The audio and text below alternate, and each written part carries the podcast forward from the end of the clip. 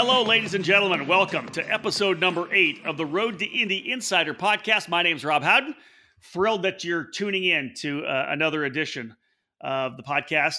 My guest today, the editor and publisher of motorsportstribune.com, Joey Barnes, also a contributor to IndyCar.com. Joey, thank you so much for, for tuning in. Hey, thanks for having me. This is going to be a blast. Uh, a lot to talk about, of course. Uh, uh, Joey and I are going to sit down and do our breakdown podcast of the recent event at Iowa, round 10 of the Indy Lights Championship presented by Cooper Tires. Of course, uh, Iowa Speedway in Newton, Iowa. Seven eighth of a mile, bad fast racetrack. They call it the fastest short track on the planet for a reason. Uh, as I said, seven eighth of a mile, progressive banking, 12 degrees on the bottom, 14 degrees on the top, and the, the straightaways are banked as well. Uh, Joey, one of these tracks, I think, you know, people talk about it maybe being too big for USF 2000, even though they were there last year. I think it's a really perfect racetrack, of course, for the Verizon IndyCar Series, but I really, really like it uh, for Indy Lights as well. I think it really stretches these guys and pushes them to to be able to handle what is an unbelievably quick track. Absolutely, I agree 100%. especially when you look at the concept of the fact that this race spans 100 laps and you've really got to worry about tire degradation. You can yeah. conserve early and, and get on them late, and it, you can really put this race more in the driver's hands. So we see comers and goers more than we would see at other tracks. It's interesting you say tire deg from the beginning because that obviously was a, a key component of the race weekend. Uh, and when we we always talk about training, right? The road to Indy's about training. So we're getting these young drivers dialed in. Well, you think about the the Iowa Corn 300 tire degradation was massive. The way those tires fell fell off uh, with the Firestone. So we give these guys in Indy Lights a little opportunity to understand what it's like for the tire to kind of go off uh, before the end of the weekend, or the end of the race rather. Let's jump in now to practice. I think one of the key points of the weekend was the fact that Indy Lights hadn't had a chance to test at Iowa either. So the teams and drivers getting essentially a 45 minute opportunity to be on the racetrack and really go through probably Joey three stages of testing. Get get on the track, get a feel for it, dial the baseline a little bit, then do some longer race runs to be ready for the, the main event on uh, on Sunday morning, and then at the very end we saw guys bolting on on new Coopers to do really a single qualifying simulation. For the most part, the running was all focused on being good for the race.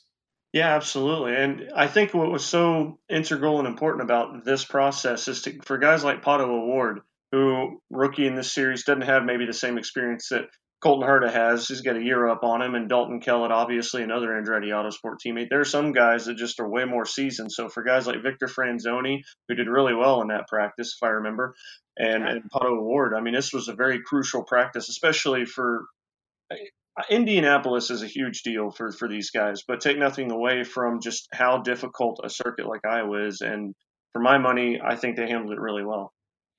The interesting thing about the Indianapolis Motor Speedway and the Freedom 100 is a lot of guys will tell you it feels like a road course to a certain extent with four, you know, with four left-hand corners because you get a long run into the corner. It's more of a flat, kind of just a lightly banked corner as opposed to, you know, swinging it. What do they say? You, you, you tie a, a, a, rock around a stone and swing it around. That's what it's like rolling around Iowa because it's just so fast and and with so many bumps, the drivers having to get really used to it. And, and I think you brought up a great point, Joey two of the drivers who really stepped up in that practice session are guys that really had never been there before in anything that quick. Uh, as you said, Pato O'Ward, who had raced there in 2015 in Pro Mazda, and Victor Franzoni, the only time he'd been on the racetrack is testing uh, the new Tatuus PM18. So a couple of guys with not a lot of experience took to the track pretty quickly. Yeah, and I think it's interesting when you look at somebody like Victor, right? Because he's never really been known as an oval specialist, and he didn't look like he started to come into his own until last year at Gateway in the Pro Mazda uh, Championship. And when you look forward and you look how he did at Indy, you're like, okay, he did solidly. He wasn't necessarily up there banging with the elite, but you look at what he did after his Road America win, coming into Iowa with a little bit of momentum, a little bit of confidence and to see how he took to this oval, I'm really excited to see what he can do for the rest of the year and just to see what kind of growth we're going to get out of him, especially when we hit, you know, Gateway coming up on the calendar here in the coming month too.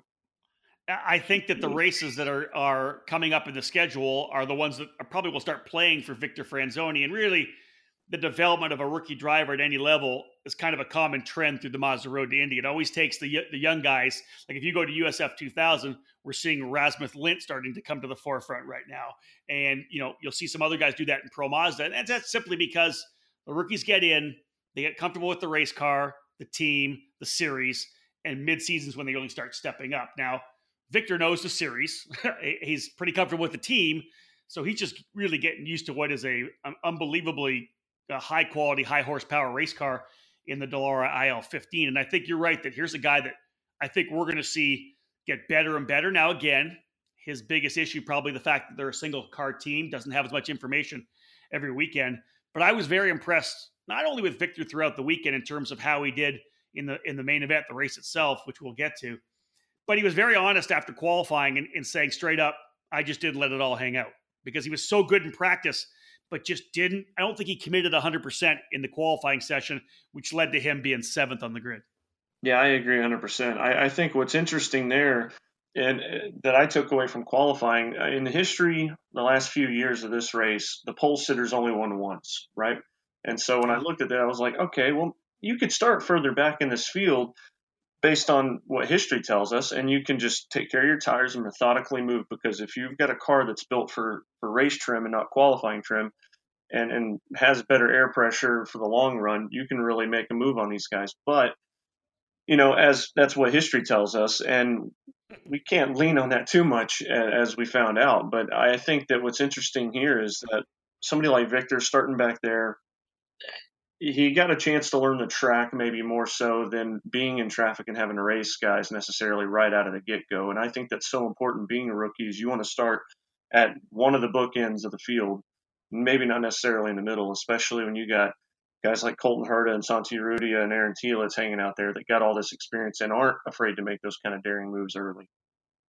Yeah, we'll, we'll jump into the race in a, in a bit. I think you're right. That was one of the interesting things that uh, well, I think we'll, let's, we'll, we'll shelve that for later because the interesting thing about that is he starts at the tail of the field and doesn't really able to move forward because this this field is just so competitive. I know it's only seven cars, but they're so evenly matched. And we'll talk more about the race itself. Now, to cap off practice, as you said, Pato O'Ward ended up on top, very good at the end. I think watching the times more throughout the middle of the session, really more indicative of what we were going to see, as opposed to you know slapping on fresh rubber and seeing what it can do to the handling situation. Because once we got to the end, when everyone went on on fresh sticker Cooper tires, you know, late in that 45 minute run to do their qualifying simulations, Pato went P1, which he was able to hold through the entire weekend.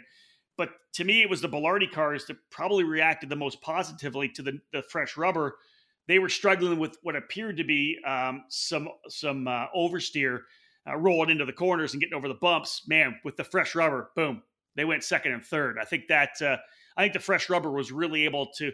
I don't want to say mask the issues they had, but it really kind of it kind of solved them very quickly. And then of course they were hoping that they had a good race car for the main.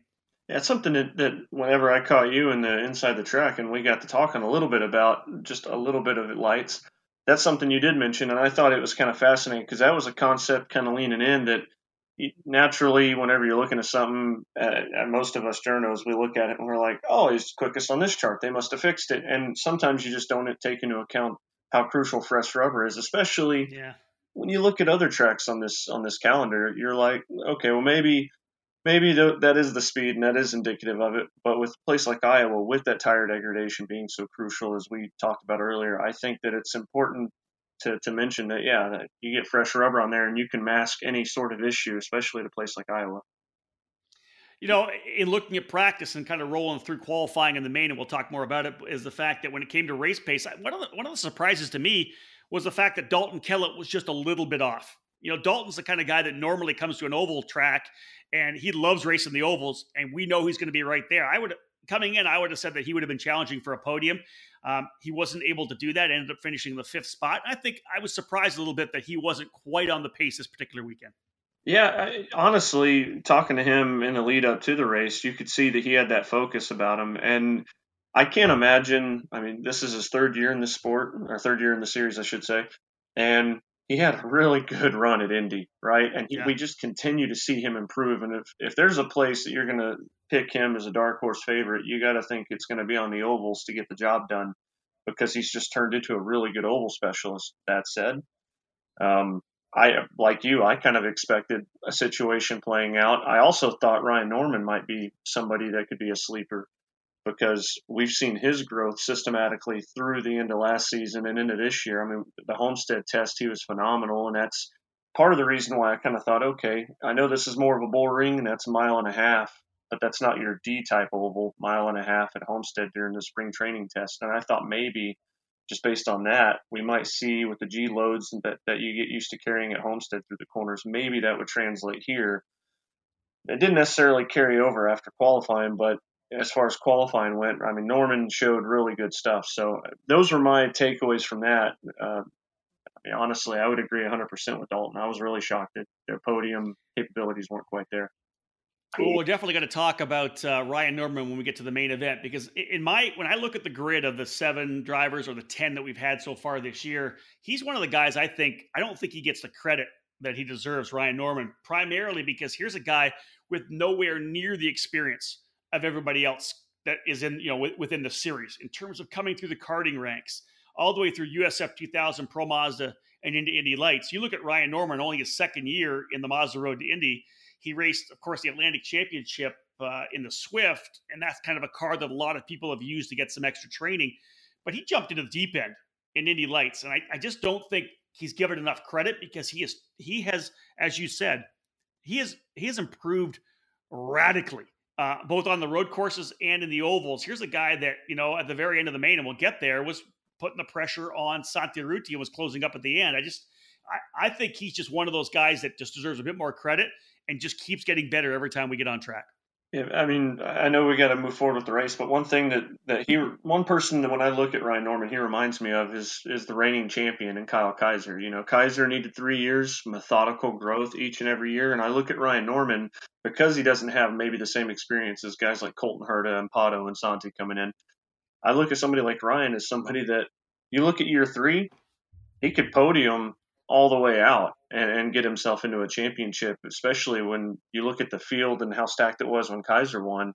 We've got one that you could argue that maybe doesn't have quite the same amount of qual- quantity, but it certainly has got the same, if not more, quality. And I think that that can't be overstated that this is Ryan Norman doing this without that much experience against guys that are equal or bet more talented than the field that we saw last year. So I think it's only going to help his growth and maturity if we see him next year come in year three, know these places really well and know the car really well, and especially if he's with the same organization, because Andretti Autosport really knows how to get the job done in Indy Lights. You know the thing about it as well, uh, Joey, and and I'll I'll echo what you're saying, because we have a, a number of drivers that I think are primed to move and will not be back next year, meaning Herta, uh, Urrutia, O'Ward, and very likely Telitz will not be back next year. They're, they're going to do whatever they can to get into the Verizon IndyCar Series. And I think that with Andersen Promotions and Mazda and Cooper doing everything they can to to move Indy Lights forward, I know that there's some announcements coming down the pipe pretty soon that are are going to be crucial to to reinvigorating the future of Indy Lights. Nothing I can talk about right now, but it's coming. I'm sure you've had some conversations as well. It's going to open the playing field next year for a guy like Ryan Norman to take his opportunity to, jump into the limelight. Yeah, we're going to get some really good Pro Mazda drivers coming in. Um, you know, there's probably going to be new drivers coming in from Europe as well. There's we're going to have a good field, I think, next year in lights. But as the third year driver, and I love the fact that you brought up Kyle Kaiser because not many guys want to stay in Indy Lights for three years, but sometimes that works. It worked for Kyle Kaiser. He was able to get comfortable. Not everybody can roll through and get the timing that Spencer Pigot had, you know, jumping in with with Juncos when a brand new car hit the ground and they hit the mark and he was able to ride it to the Verizon IndyCar Series in the scholarship. Third year could be a charm for Ryan Norman. I hope he comes back because I think I think if he does, the series will be ripe for the picking for a guy with three years of experience and as you said, staying with his organization Andretti Autosport. Yeah, I mean, he reminds me of, of a lot a lot of Kaiser, obviously, as mentioned. But uh, I look at the the fact that when you look at the road to Indy as a whole, there are some guys that that it's interesting to see the paths and the parallels, right? Like you look at, at Anthony Martin and Parker Thompson back in USF, and where are they now? And you you go forward and you look at Aaron Telitz and Pato O'Ward. I mean, they were battling for a Pro Mazda championship just a couple years ago, and here we are looking yeah. at it. And Telitz is on the back foot right now, unfortunately. Um, just some of the circumstances not within his control before the season during the before the season really kicked off. Um, essentially in practice at St. Pete, yeah. and you look at Pato, goes to sports cars, does some good stuff in PC class, and wins himself a Rolex in the 24 Hours of Daytona. Comes back and somehow he's he's the force to be reckoned with right now in, in Indy Lights. It's just the parallels are so dynamic, and Ryan Norman fits somewhere in between there because he's just going to be a guy that continues to grow and learn. And I hope that fans get a chance to, to know who this guy is because A, he's a really good driver, and B, he's got a good personality, quiet, but a good personality, and has got a really good understanding of how to take care of a car and bring it home and also provide good feedback for engineers, his engineers. So I think that moving forward, as we had mentioned, I think he'll be one to watch. That's fantastic insight. I, like the I like the talk of the parallels and how some of these drivers have kind of come up through the ranks together. And you're right, Anthony Martin and Parker Thompson, both single car efforts in their opening year in USF 2000. They went head to head for Cape, and then you've got Telitz and and O'Ward going head to head at Team Pelfrey for the Pro Mazda Championship a couple of years ago. A lot of great, lot, a lot of great stuff. So, folks, this is episode number eight of the Road to Indy Insider podcast. Again, my name Rob Howden. It's the Iowa Breakdown. My guest today, Joey Barnes from motorsportstribune.com, the editor and publisher. You've also read a lot of his uh, content on IndyCar.com as well. We've talked practice, we've talked uh, pre race. Uh, let's jump into qualifying and kind of jump through it really quickly, Joey. Um, you know, they did the reverse order on the points with the the lower point guy going first. As things happened, you know, I'm down there for IndyCar radio. As soon as they come out of the car, I'm talking to them. And it was interesting that both Belardi drivers emerged from their cars and they were decently happy with their runs, the way the cars were. The speeds just didn't stack up. And, you know, once they got out of the car and saw where they were, even though they liked the way the car felt on the track, sometimes comfortable isn't fast. Exactly. Right? Exactly. 100% agree. I, how often do we hear whenever a driver is saying, "Well, you know, this doesn't feel good." Yeah, but you're fast, so you know, shut up, shut up and drive. You know, just keep going. You're gapping the field. Uh, I think it was yeah. interesting because I caught Santi afterwards walking back to the to the transporter, and once he saw the times, like you said, he just he wasn't exactly thrilled with where he ended up, and he he had mentioned to me, you know, we're always chasing the Andretti guys. I don't understand, I don't know what they found, but we're always chasing the Andretti guys, and, and you know that that's paraphrasing essentially. I wonder what's going on there and like what Andretti have found because for my money I'd be hard pressed to, say that Santi's been the one driver out of this entire field that's probably drove, drove the best since the start of the season. I don't know. I know he's in his third year. He's a two-time series runner-up. But when I look at how he's handled things whenever they're not going well, and I look at, at everything that he's endured over his career in Indy Lights, I think that this is the best Santi that we've ever seen. And I think that he's driven better than um, probably anybody in the series to this moment because the Andretti car at this point allows you to make a few mistakes, whether it be in the race and then qualifying and make up for it in the race. And with Belardi, you've got to pretty much be flawless right now. And Santi has been near flawless. Unfortunately, they just kind of missed it in the setup in Iowa. Well, here's my comment on that. And the interesting thing about racing is the fact I think we all know that uh, engineers are working their butts off to try to find that sweet spot. And whatever you do find, what I don't know whether it's in dampers or whatever they've got dialed in, they Andretti's found something. There's no doubt about it. And you can't take anything away from uh, Kent Boyer and Tim Neff at Belardi Auto Racing. Those guys have won a lot of races as engineers on Indy Lights cars. We know that with Santi, with Rosenqvist, with Veach, uh, you know, with Telitz. They won a lot of races over the last number of years. And again, somebody just finds something. So let's parallel it to the Verizon IndyCar series where there's a ton of talented engineers, and we go to Iowa and I mentioned it a lot on the IndyCar radio broadcast. When it came to grip, there were the haves and there were the have nots, right? Yeah. Penske found it, Andretti found it, and Schmidt Peterson found the grip. Uh, guys like Carlin, AJ Foyt Racing, and Harding Racing did not. And so there's the have or have not. So whatever whatever Andretti has found, we don't know about it. That's not our expertise to find to know what they found. But in, I'll echo what you say about Santi. He's now feeling the frustration. Here's a guy that could have won the championship two years ago if it were not for uh, a teammate slowing down to let one guy get through and get extra points. First and foremost, that could mentally kill another driver. Last year, issues on track, didn't get off to a great start, has a better finish, comes up short again, second place in points.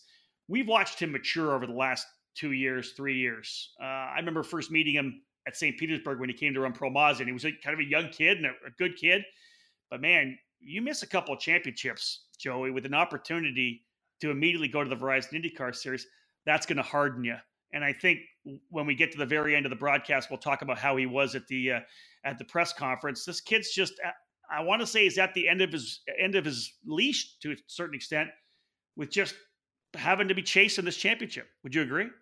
I'd agree 100%. I, I've told a few people for a while now that Santi reminds me of a raw version of Juan Montoya, and it's because he's got that fiery passion first and foremost, and he can just drive the wheels off of it. And you know, I look at somebody like Santi, and and like you said, those two runner-up finishes, the way it's not just the fact that they're runner-up finishes, but it's also how they happen. It could crush a guy, and for him to to come through that and come out the other side, I think that this is only going to make him 10 times better at the next level.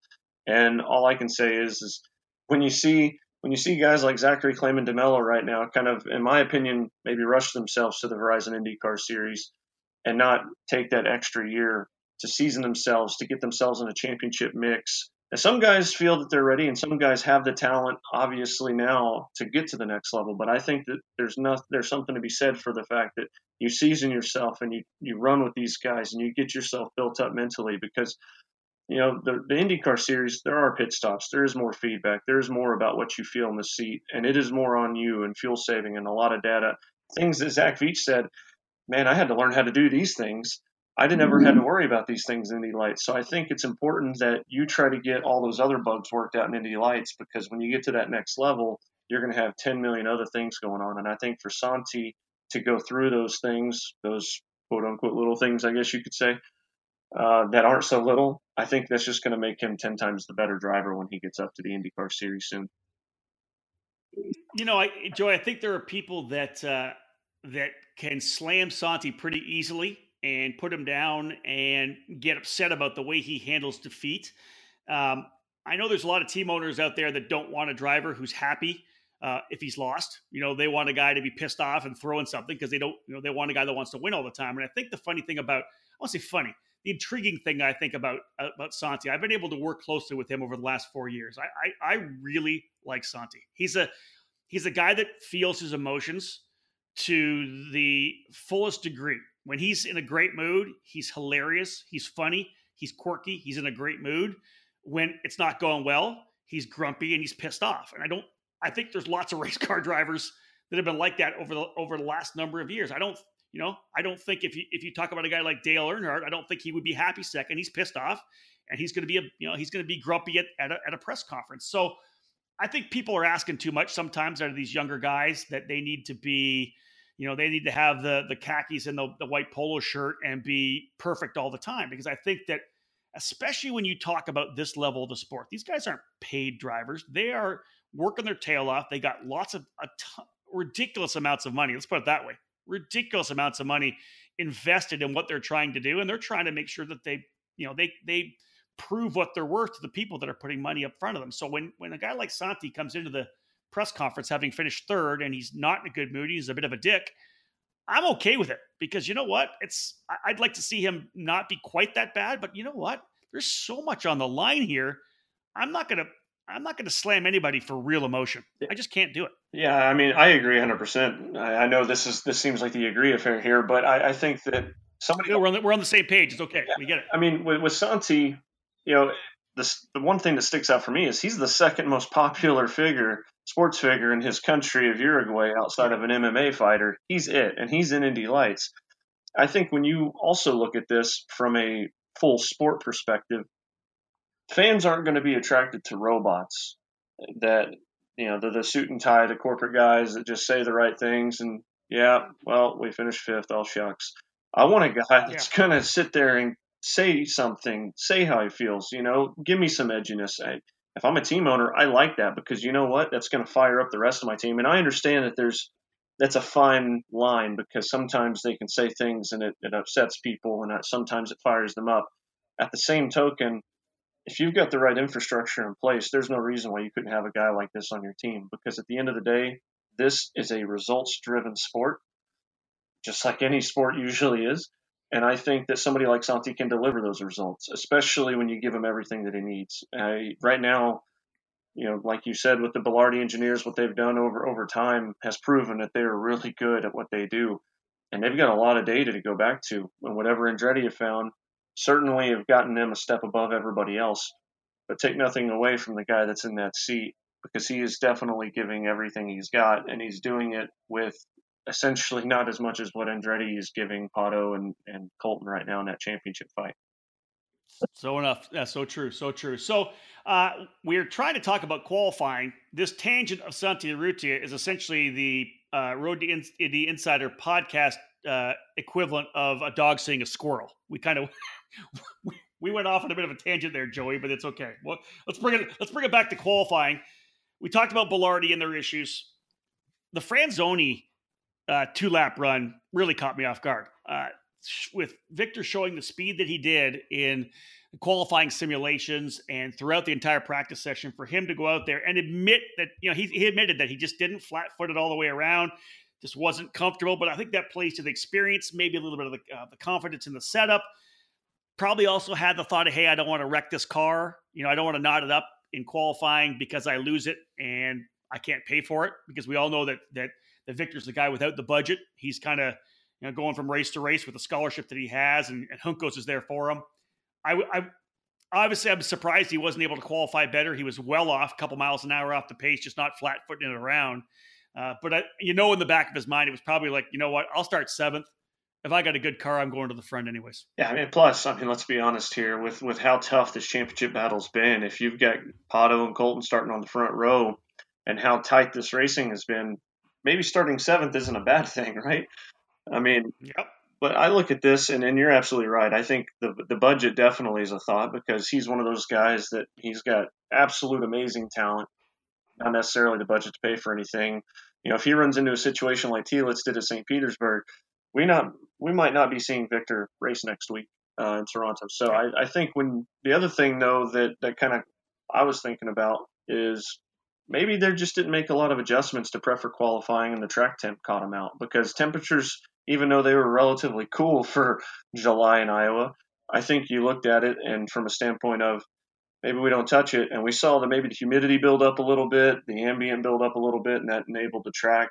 And I think maybe that just got away from them for that two lap run.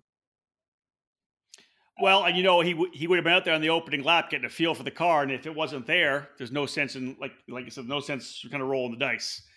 In the end, uh, it ends up being all Andretti, and as it happened, man, they were you know they were the top four positions: Pato on the pole, Colton second, Ryan Norman third, and Andretti, or rather uh, Dalton Kellett in fourth. The Andretti guys obviously nailed the setup for this racetrack. They leveraged all four streams of the data they get after every session. Uh, and Pat Pato O'Ward taking the pole. And I think another thing about this, crucial to get that bonus point when we're thinking about going to Portland for the finale. Yeah, I think what was so surprising to me is that he ran a sub 20 second lap on the on his first lap. Nobody else did that. I, it was incredible to me that he was able to get that much speed out of that car that quickly. But I kind of going back to I don't want to get on another tangent here, but kind of going back to that year off experience that he essentially had, where he didn't get to play with Indy Lights like everybody else he had to deal with a different kind of car, a heavier car, and I think that's part of the benefit is, is even though you don't get that oval experience necessarily, you come here after going through the whole year with a heavier car, and I think it really plays off uh, and pays dividends whenever you're going to any track on the Indy Light schedule. Episode number eight, ladies and gentlemen, of the Road to Indy Insider podcast is the Iowa Breakdown. My name is Rob Howden, joined by my guest, Joey Barnes, the editor and publisher of motorsportstribune.com. Let's jump into the race. I'm going to go through kind of a bit of a run through of the of the overview of the race for those of you who watched it or maybe did not. Uh, Joey can I'll let Joey hop in here. Uh, bottom line is out of the box, green flag flies. Good jump for Pato O'Ward, and for all intents and purposes, goodbye. He runs off to the race win the real star of lap number one was Urrutia, and not surprising. This guy, if he need, if anybody needs to be aggressive, Santi can get the job done. He drifts up in front of his teammate Aaron Telitz at the green. something I think must have happened to Norman, whether he missed a shift or whatever happened on the bottom side. Santi rolls the top groove around both Kellett and Norman, gets the run out on cold tires, dives to the inside of um, Herta in turn number three, takes over, drifts the car back up, takes over second. That opening lap, I kind of figured that was going to be about five laps worth of excitement. But Joey Santi just said, you know what? Um, I got to go to the front, and here I come. Yeah, I, I was really stunned, and I was kind of wondering, okay, is he going to have enough to to get Pato here? Because I mean, Pato, yeah, like you said, he set sail uh, right there on lap one, but I mean, Urrutia was just coming. I, he didn't care who it was that was in front of him, who was next to him, whether you're a teammate or not, and he barrels through there and and catches everybody out. I, I was really stunned that he was able to pull that off, like you said, on cold tires. Essentially, I think the the thing that I was really shocked by though is that we didn't see that pace continue to increase necessarily to close the gap on Pato. I mean, we saw that gap kind of increase itself. I think it blew up to well over four seconds there at the middle point, later stages of the race. And next thing you know, we got Colton and we got we got Ryan Norman, and they're still staying kind of relatively close to Santi and and really starting to bring the heat towards the middle part of the race. Yeah, I think what it came down to was I think in his mind, Santi said, "My only chance for a podium or a race win, I got to be an absolute bonsai machine out, out, of the box." I think that I think that was his concept because from there, after he settled into second, the field pretty much remained single file for the rest of the race. There were some battles further back. First off, uh, Aaron Telitz was trying to get by Franzoni, was trying to run the low line, but Franzoni was good up top.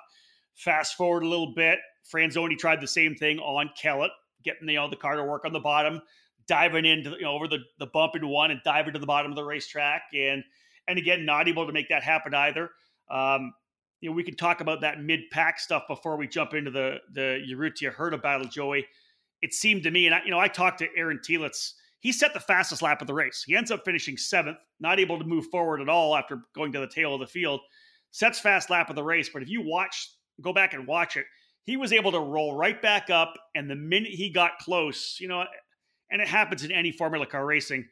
But just the aero wash, you know, you they lost the air off the front of the car, and it would push up, and then you, they had the in car with with Aaron, and if you watch it, there's a number of times where he is feeding a ton of wheel. It would have. It seemed like you know he had that understeer on the way in, the snap oversteer mid corner.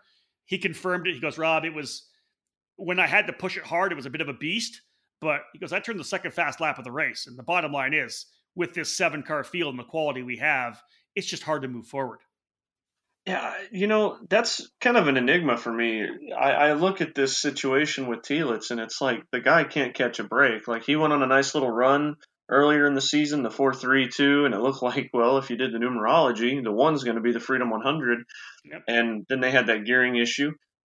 You move forward and you think, okay, well, outside of Road America, you've really got to look at Iowa because Telitz is a really well-rounded driver, right? He's great at roads, he's great at streets, he's he's great at ovals, and I I honestly thought that he was going to be somebody to watch. I, I thought the curious thing talking about this mid-pack battle is, I mean, yeah, Victor ultimately got the jump from seventh up to sixth, uh, and and Telitz fading there back, but I was really shocked to see nobody really try that that Matheus Leist line that we saw last year. Like I like on a on a heavy note, uh, you know, Carlin obviously not racing this year in Indy Lights, but they were on a three race win streak at Iowa.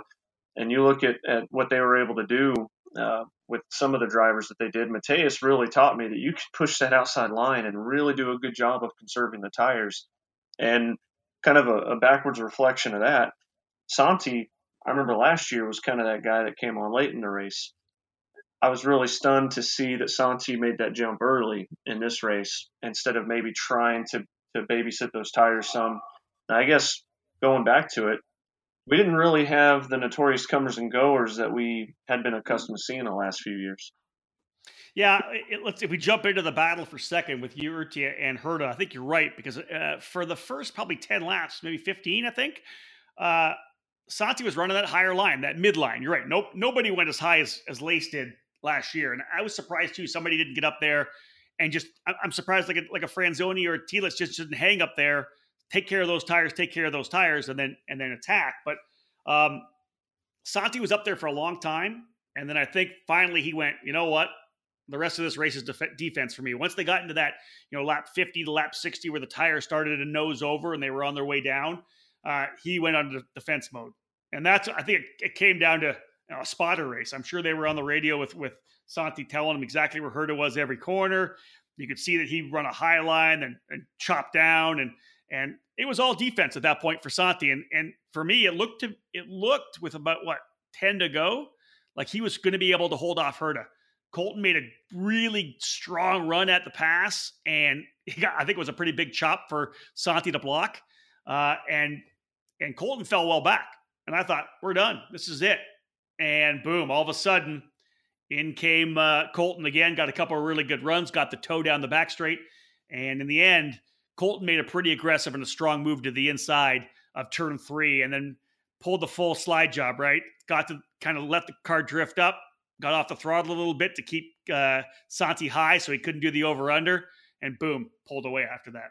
Yeah, I was really shocked too to see Santi change his lineup after he had gotten that first couple of runs defensed from Colton.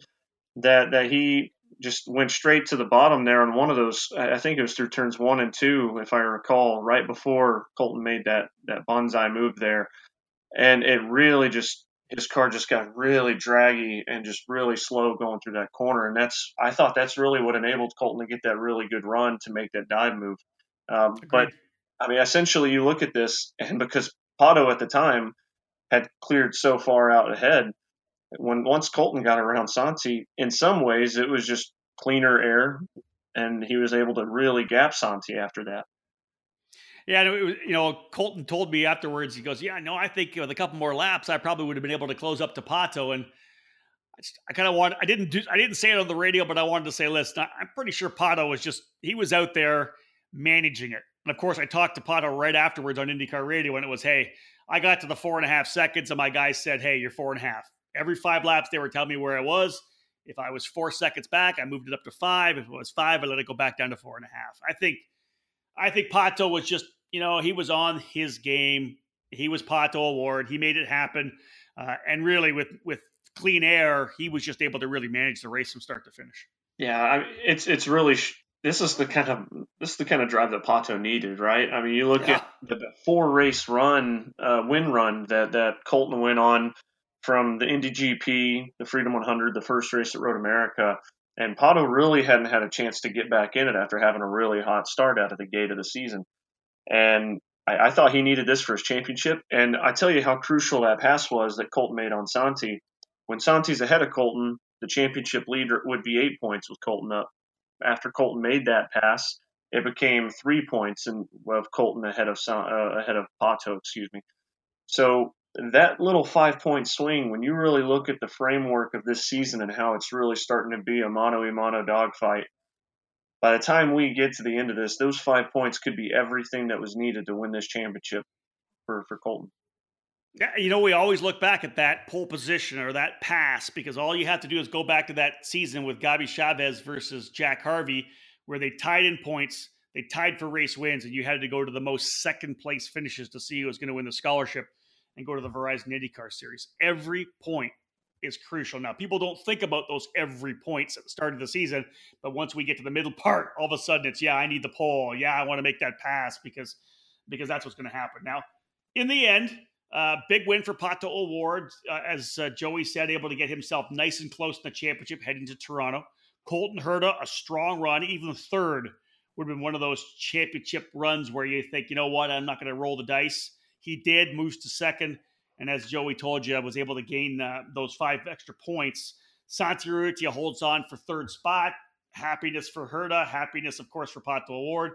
Santi was not pleased at all uh, in the post race press conference. But again, as we've already detailed, this is a guy with a lot of passion for the sport, but also, you know, with an understanding that that he's kind of probably living on borrowed time, trying to see if he's going to get a chance to ever become a professional IndyCar driver because his third year in the series, he's got to make some things happen. He's got to impress some people, Joey. And if he can't do it with the scholarship, he's got to impress somebody who's going to say, hey, you know what? As you said, I need a guy with this kind of passion on my team. I don't want someone bland. I don't want someone that can, he's okay with 16th. I want someone who comes off the track unless he's in the top five and he's pissed off. Yeah. I mean, I think that you also need uh, to that, to that end, somebody to come in and fire up the boys, right? You know, the boys and girls when you get back to the shop after they've had, you know, just a top 5 run, somebody to get in there and motivate them because this season, especially the the early part, right? Like you go from from was it Phoenix to Long Beach to Barber, or maybe I've got that backwards, and then you go straight into the month of May and straight to Detroit, straight to Texas, and then that week off that you think that we all see as a week off, that you know is really a testing week for everybody to get ready for Road America, and then you got Road America. Yeah. So the real you go through a good two and a half, three months, and it's hard on these mechanics and, and engineers. And I think that to have a guy that has a lively attitude is so important to just keep the morale and camaraderie up. And that's like I said before, I, that's probably why if I was a team owner, that's somebody that I would look at to to have on my roster. Uh, you know what? You speak volumes of the truth there because the bottom line is is these guys and gals who are working on these cars day in and day out for that stretch from you know before St. Petersburg all the way to Sonoma. These guys are not at home with their families; they're working their tails off, and they are fueled by their drivers. Right? They're fueled if they don't if they don't like their driver, if they're not passionate and emotional emotional and want to support their driver, they're going to run out of steam. And if their driver has the charisma, and if he's he or she is fiery and just keeps digging in and is a team player, man, you know well, You I've talked to some of the crew guys up and down the paddock. Some have told me how they just aren't motivated or really don't care to work that hard for the driver because the guy's an ass. But there's there's those who are just like whatever, I'll do anything for him. And I think you know one of the perfect examples, and I and I try to teach this, Joe. I try to talk to the young drivers who come up the ranks whether it's an F sixteen hundred or wherever they are, and they are pissed off with finishing second. You got to remember that your mechanic worked his ass off to finish second, and he or she is super happy to be on the podium. You may not be happy because you didn't win, but your crew didn't finish 17th; they finished second, so they're pumped. And the best example I have, we all saw it, and maybe the best thing that came out of out of James Hinchcliffe not qualifying for the Indianapolis 500. But when he got out of the car after he had composed himself in the in the car, and you know got himself into the mindset. He got out of that car and his crew, there was guys there that were bawling their eyes out.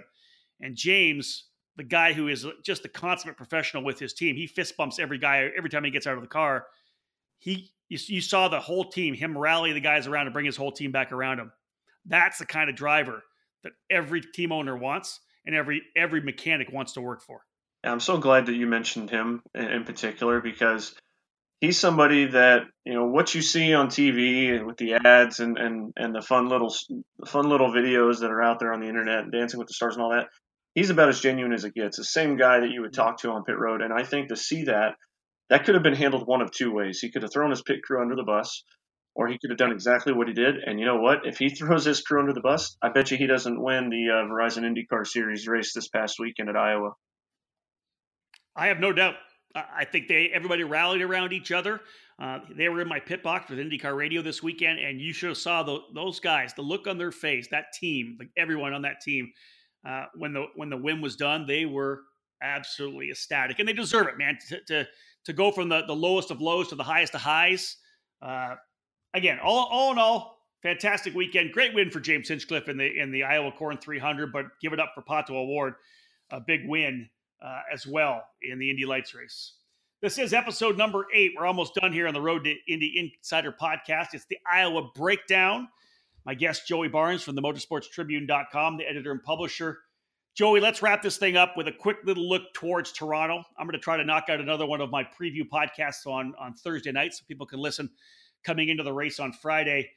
You know what? We go from this bad, fast, 7 8th mile oval to you know, what an iconic 30 plus year street race north of the border. People in Canada love racing. They are gonna they're gonna go ape ape for uh, for James when he gets back. You throw Robert Wickens in there, but when we talk Indy Lights, we got seven drivers who are ready to go battle it on the streets. We got Pro Mazda coming back out. Parker Thompson's going to try to go for the wins as, uh, in his home turf like he did last year. USF 2000 if you know about it, obviously we're losing some drivers. Alex Baron won't be back. Kyle Kirkwood in the hot seat, the driver's seat to win the championship. But man, I'll tell you, Toronto just such a such an awesome event. Yeah, you know, I think it's going to be interesting to see with that kind of a gap, just from a mental perspective, how Kirkwood handles it. I know he's going to go in and he'll say all the right things, and you know he's going to say all the right things. Well, we're just going to focus it, take it one race at a time, the typical PR stuff that you're supposed to say. But I think it's it's important for somebody like Kirkwood, and especially with Cape, like everything's there for the taking. And right now, just based on all the work they've been able to do for this entire season, he is his own worst enemy from here on out. These next seven, eight races, whatever they are, and I think it's crucial that he gets a good jump on everybody in Detroit or in Toronto, excuse me. Yeah, I think the interesting thing is to look at last year. Oliver Askew went for Cape Motorsports was pretty good there. He was fast. Obviously, Exclusive Autosport was good as well. So they've got a good car. So let's think that maybe Igor Fraga could come into the play. Uh, Daniel Frost will be back for Exclusive as well. Another fast team last year was David Malukas for BN Racing. Does that play well for now Keith Donegan, who's running with BN Racing? Maybe he steps up and challenges Kyle Kirkwood as well for the race win. Now, Kirkwood's in the driver's seat. He can go and probably, you know, he can bang out a bunch of fifth place finishes and win this championship, but there's still a lot up for grabs in USF 2000. I tell you, uh, just briefly, uh, somebody that I do like for this race, uh, when I look at it, I mean, I like Kaylen Frederick, probably do something out of Pabst. But I, yeah. I also look at somebody like, you know, Donegan was really good at Road America after that little switch that, that went on. And I kind of wonder, like, okay, Rasmus is the guy that he put a really good move on there late. So maybe Rasmus mentally just isn't quite ready to be in a defensive type role. So I don't see him as a guy that if it's late in the running and he's in the lead, I think maybe you're going to look at somebody that maybe psychs himself out mentally just based on what you saw. And it's these are kids, so it's easy to do, right? But I think that as a good learning experience for Rasmus, maybe he can rebound from that. I hope he can rebound from something like that and maybe apply it because we see that the speed is there. So he might be a dark horse for Toronto. But looking ahead, I mean, I, would have to probably lean towards somebody out of Pabst. Uh, Calvin Ming comes to mind, Lucas Kohl, as well as Kaylen Frederick.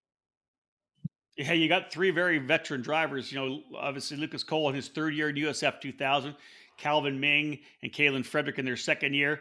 The thing about Rasmus Lindh is the fact the young Swedish driver before coming to cars, it's his first year in cars. That's the, it's the transition I think that's giving him.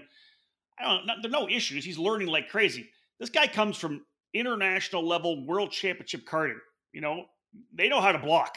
Trust me, uh, in the in, in international karting. But he's being smart and not making the mistakes that some young drivers do. Block and you get into a wreck. And we saw the wreck last year with with Kyle Kirk, rather with uh, Oliver Askew getting caught up with Alex Baron and David Malukas. Those leaders took each other out, and that allowed Parker Thompson to roll through to get the win. So I, I like it. I think there's a lot of guys that will be able to challenge Kyle Kirkwood in USF 2000. Now, let's jump to Pro Mazda really quickly coming in with a lot of momentum. Of course, uh, Parker Thompson with the point lead. He likes this racetrack.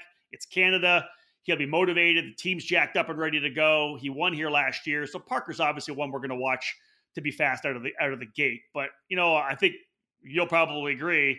Here's the big one: Can BN Racing do what they did uh, at Road America? Can David Malukas keep this momentum up coming into this event? Yeah, I mean, he, he was a kid that, that he even said, This is pretty much a home race for me at Road America because he grew up in Chicago. Yeah. You know, it's interesting because if he's able to, this championship is still very much in the realm of possibilities for him. I mean, I know he was kind of somebody that nobody really looked at before the season. All of us were looking at Parker Thompson and Rinus VK and Oliver Askew and Robert Megennis and, and Sting Ray Robb and Carlos Cunha. A ton of those guys. And we kind of overlooked BN Racing and what they could bring to the table and they didn't necessarily have a, a lights out start to the year. They were just kind of hanging around, but by that, they were able to jump on some people come Road America. And I think when you really look at this thing moving forward, if he starts to click off some good runs, and if you were to really upset the apple cart and, and take out Parker Thompson off of that top pedestal spot in, in Canada, because you know Parker's going to come ready to play after winning both you or winning USF last year. I think yep that's something to watch. Uh, that kicker here is David Malukas to me has never struck me as a guy that can just own a, a street course. He was really st- steady, really stern in in St. Pete. But I look at this and I'm thinking Rinus VK when I'm looking ahead at, at a street course. You know, Carlos Cunha definitely he's got a got some good momentum rolling. Can he do something to maybe overtake his own teammate and then maybe make a run at Parker Thompson? But the guy that I'm really looking at when I'm looking ahead is somebody like Oliver Askew who really needs a good run. I mean, he being the reigning USF 2000 champion comes in. He he knows the track like Parker does, and I think it's important that him and Cape really get off to a good run because if there's somebody that just needs a little bit of luck, I think it's him. Yeah, Oliver and Cape Motorsports have been kind of struggling for overall grip with the PM18 since the start of the season. But you talk about David Malukas, and I think the interesting thing about David is coming up through the karting ranks. Here's the guy that was the national champion, number one plate holder in X30 Junior in the SuperKarts USA Pro Tour goes to Europe to the X30 World Championships and wins the World Championships. This guy knows how to win, but he's also he's also got himself into some tr- into some trouble. We've seen him, of course, the wreck last year, uh, battling with uh, Alex Baron. Alex was not pleased about that. They, they probably forced the issue too much. He gets into the, uh, an issue earlier on this year, then collects and, and kind of gets into Harrison Scott on the oval at Lucas Oil Raceway. I believe he's on probation right now as well. That may change the mindset for David. Now, when you're on probation, they're worried about you connecting with anybody. You didn't have to worry about that at Road America. Qualify on pole, run away. there's there's no issues. There's no issues getting into anybody and, and playing with your probation at that point. If he can do the same thing here at Toronto, then he's going to be okay. Otherwise, he may if he qualifies fourth or fifth or third, he's going to have to play nice because he knows if he gets into another issue and falls afoul of uh, the race director, he's going to find himself parked for the weekend and that would definitely change the championship in a big way. But I do like what you're saying. Askew needs a big weekend. Rinus VK's got to come out strong. And here's a kid that uh, we'll see what he can do. He was very good last year as a rookie. You know, was kind of right there all year long, battling it out for the championship uh, with Oliver Askew. He can't let this minor setback or wherever they are now change his mindset. He's got to stick with it, stay focused. Rinus needs to stay right pinpoint on the championship, keep putting those good races in, and see if he can't get himself back into the fight. Let's let's cap off with Indy Lights as uh, we just did a full Iowa breakdown. Joey Barnes, uh, what are your thoughts on the Indy Lights race coming in here? Is it just going to be another Andretti show, or do we remember back that Belardi has always had good pace here? Rosenqvist was strong, Veach was strong, uh, even Serralles when they raced for them was strong. They have had good success here in Toronto. Yeah, I'm looking at somebody like Aaron Telitz. I know that he ne- hasn't necessarily had everything go his way early on this year, but when I'm looking at somebody that, that has that experience here and, and did really well last year, I'm looking at him. And we talked about him earlier. Ryan Norman got a pretty strong sixth place finish there last year. And I think that he might be somebody that, although a lot of the attention is on his teammates because of the championship, uh, with Pato O'Ward and Colton Herta. And Colton last year retired with a mechanical issue, so maybe he's the factor, the unknown there that we're not quite sure about. But I think that when you're looking at somebody that maybe is a sleeper looking into this, if it's going to come somewhere, it's probably coming out of Andretti Autosport. And I would like to think that maybe Ryan Norman is somebody that could get his first win in Indy Lights. And it would be a great springboard as we get ready for his home track over there in Mid Ohio the following uh, at the end of the month. What I like about Toronto, and I'm sure that none of the team owners uh, or drivers like, is the fact that around every corner, uh, there's an issue. there's a wall, there's a curb you might miss, whatever it may be. There, this is a track that can bite any driver. And that's why I think kind of blows things wide open because we, you know, obviously one of the things that Colton Herta has tried to do this year is limit the mistakes he made last year. You know, he's he t- touching walls here, touching walls there. You can do that at Toronto. If you if you hang it out too much, you tap a wall, you're done. And I think that's the thing that's that's really to me, that's the dark horse. That's the that's the variable when you come to Toronto. There's no hanging a wheel here, hanging a wheel there. In that track, it, it, it's they repaved. I know they, I think they've repaved some new areas of the track this year. I'm not I haven't confirmed which areas yet, but once we get there, we'll see what how everything's laid out. That's the variable to me. Is the fact that this track can bite anybody at any time. Andretti's been good all year long. You know they're going to dial the setup in, but look for Belardi. I, I, think you look for Belardi to come back and find that magic they've had before. Yeah, I, I like how you mentioned that real quick about the, the paving. Uh, Colton Herta talking to him after Iowa. He sit there and he that was one of the first things on his mind when I asked him about Toronto. He's like, "Well, I believe they've paved repaved the front stretch and maybe part of of the first section with turn one." And he's like, "But I don't think they messed with the curbing."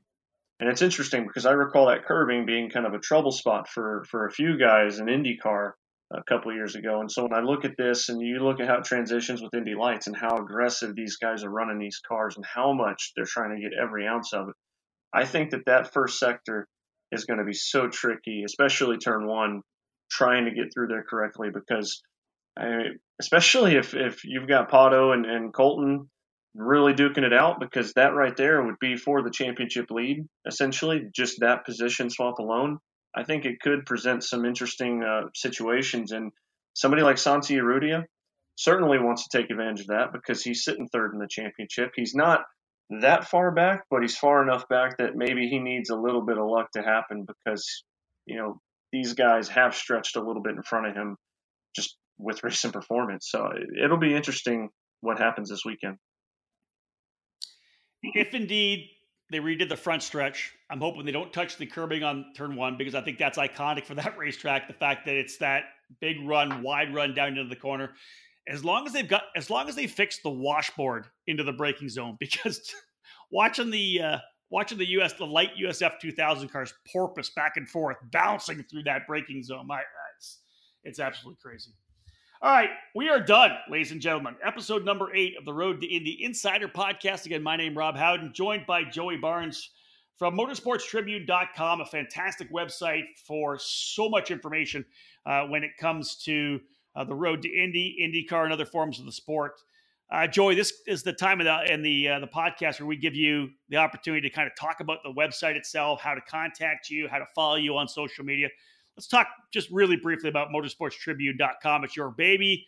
Um, obviously, a passionate project because it's just become such a wealth of great information and content for racing fans.